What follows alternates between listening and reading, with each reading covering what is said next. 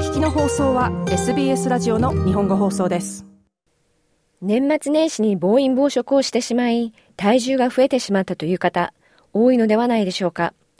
お正月太りしてしまった方今年こそ健康な食生活を心がけたいという方実は私たちが日々口にする味噌や椎茸、納豆や海藻類にはあらゆる効能があり、老化や生活習慣病、がんのリスクを遠ざけるとも言われています。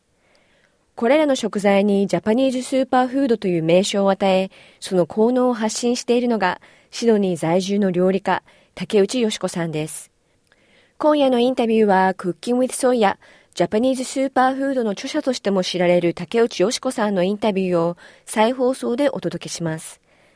まずは来豪のきっかけからお聞きしました。1998年に来たんですけれども、きっかけはよくあるあるの一度でいいから外国に住んでみたいっていう感じで、で、まあ8ヶ月だけ住む予定できたんですけど、もう今、もう20年以上、今、至るって感じで、もともと食べることにすごく興味があって、大学時代には調理師の専門学校とかにある料理教室に行ったりとか、で、まあ就職も外食産業だったり、で、その後はクッキングスクールでも働いてたりしたんで、まあどうせ住むなら、まあ自分の興味のある料理を学べたらと思ってたところ、オーストラリアリアのナンバーワンのシェフは涌田哲也さんだっていうことを美容師さんに教えてもらって、カナダと迷ってたんですけど、それでオーストラリアに行って、哲也さんに会おうって、それで来ました。まあ、それでもまあ、すごくラッキーなことに、哲也さんのレストランで働かせていただくことなんかもできて、もう、すごくたくさんのことを学ばせてもらって、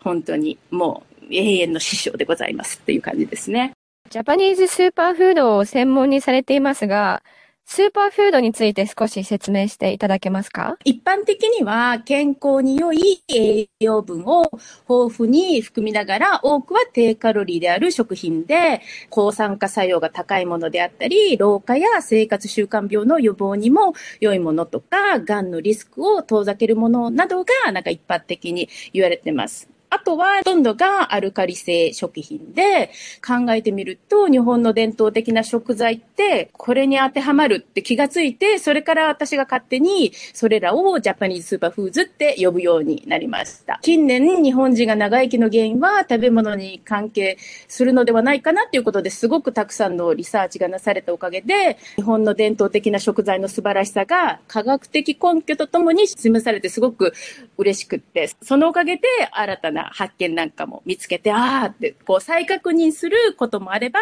え、こんなこともあったんだ。だから、大根おろしはなんかいつも揚げ物の横にあったり、お刺身の横にあるのは、あ、そうなんだとか、あ、抹茶って、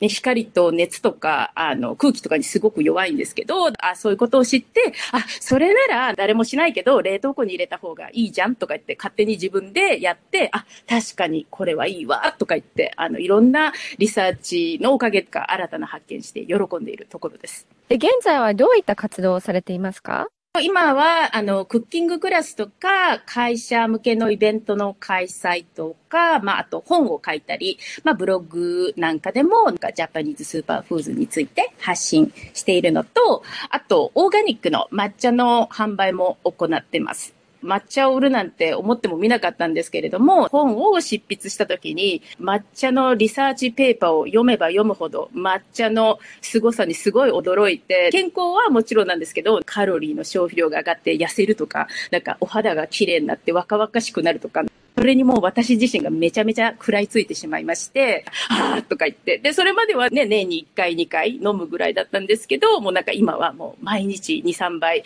飲むぐらいまでハマって、それをまた料理教室でも全部の料理教室でガンガンなんか使ったりして、それで虜になって、でもそれでもすごいなんて言うんですか、買っても、あ、よしこのとこで飲んだから、なんか、買ってみようって買ったらなんかめっちゃまずかったとか、すごいそういう声がたくさん聞いたので、販売することを振り切りました。スーパーフード自体に興味を持たれるようになったのはなぜですか？10代の頃からもうすごいニキビ面っていうか、もうお花がすごく汚くて、すごい悩んでて、なんかすごく高い化粧品とか、なんかサプリとか、ピルとか、なんか飲んだりして、どうにかならないかなって、なんならあの、顔を剥がして、7枚剥がして、1000ドル近くかけて、もう剥がしてもそれぐらい悩んでて、まあでも剥がしても、なんかその後からまた、あの、剥がした瞬間にまた吹き出物がもうニキビっていうような年じゃなかったんですね。吹き出物がなんか出てきて、いやもうこれはクイックフィックスじゃダメなんだって思って、もう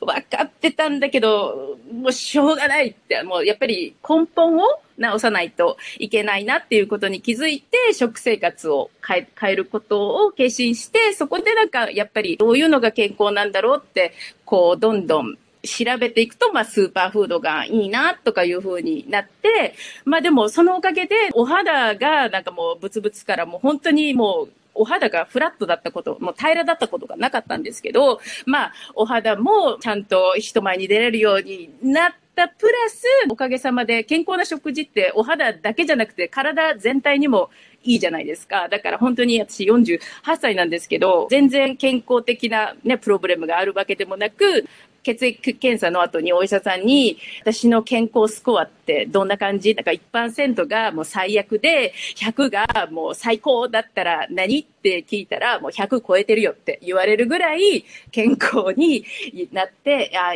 もうお肌汚くてよかったな、みたいな感じですね。ジャパニーズスーパーフード、こちらの料理にも取り入れられてますけど、例を教えていただけますか？お味噌全般ですね。白味噌、赤味噌、八丁味噌とか、まあ、梅干し、あとまあ抹茶ですね。あとくずとか、まあ海藻類全般、なんかわかめ、昆布、あらめとか、あと甘酒とかですね、椎茸、納豆、大根とか、まあもう本当にいろいろ使わせてもらってます。まあでも、海藻類とかは結構工夫しないと、敷居が高いんで、なんかいろいろ工夫しないとダメなんですけど、クズなんかは全く味がしないんで、あの、もう本当にデザートから、あのね、スープに入れたりとかもいろんなものに使えて便利ですね。Facebook の方に納豆をあの紹介されてるんですけども、納豆に対するオーストラリア人の反応っていうのはどうなんでしょうか、はいそうですね。なんか納豆は日本人以外はなかなかじゃないですか。見た目もすごいし。だから私もなんかお寿司のクラスに、なんちょっとだけギャグでみたいな感じで、ちょっと乗せて、ちょっと食べてみみたいな感じで言ってるんですけど、まあ、怖がってる人がほとんどですね、キャーみたいな。まあ、でもなんか、コーヒーの味に似てるとか、まあ、でも、結構いけるじゃないって、なんか強がって食べてくれる人も結構いるんで、まあ、80%以上の人は食べ、まあ、お子さんとかも絶対無理ですけどね、してくれますけど、そのまま、じゃあ、もう寿司クラスで食べたから今後も食べていこうっていう人は、まあ、少少ないかなとは思います。まあ、近年ね、なんか発酵食品がものすごく流行っててね、それで、それならなんか、でも納豆より、なんかザワークラウトとか、昆布茶、味噌、ヨーグルトとかにみんな行きがちなんですけど、今年になってコービットに効くアミノ酸がすごく納豆にたくさん入ってるっていう研究が発表されて、それで結構、そんなんだよみたいな感じで、なんかね、いろんなところで発信してたら、なんかそれを機に食べるようになったとか、みんな納豆好きだよとか言ってくれる王子の声は、まあ、ちらほら聞いてますけど、すごく少ないと思います。オーストラリアでは近年、食や健康の意識が高まってると感じられますか？そうですね。なんか、COVID 前より、なんかクラスの予約がもう断然増えたので、なんか高まってきてるんじゃないかなとは思います。普通は、なんか病気になって初めて、ああ、食生活変えないととか思う人がすごく多いんですけど、まあ、今回は COVID のおかげで、まあ、やっぱり結局は自分の免疫力が一番大事ってなんか認識して健康の意識が高まったんじゃないかなと思います。だからまあ数少ないパンデミックの恩恵でね、ちょっと健康にもっとあれ関心は高まってるんじゃないかなと思います。今後どういったことにチャレンジされたいですか？オンラインクッキングクラスっていうのをもっとしていきたいですね。本の売り上げはオーストラリアだけじゃなくて、なんかやっぱりアメリカとか UK とかシンガポールもすごく多くて、まあ、これはコロナ前からなんですけれども、オンラインのクッキングクラスしたいよとかね、やっぱ遠いから無理だからっていう声はすごく多かったんですけれども、でもコロナ中、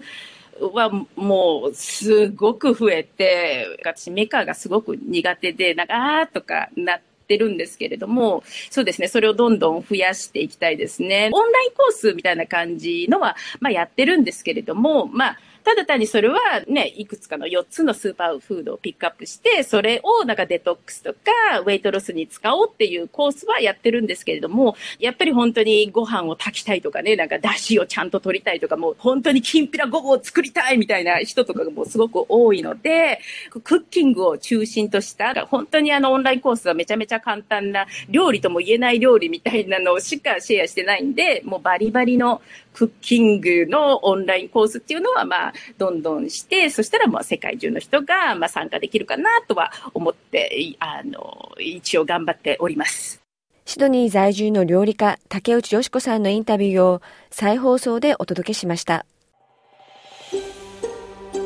SBS 日本語放送の Facebook ページで会話に加わってください。「LIKE」「いいね」を押してご意見ご感想をお寄せください。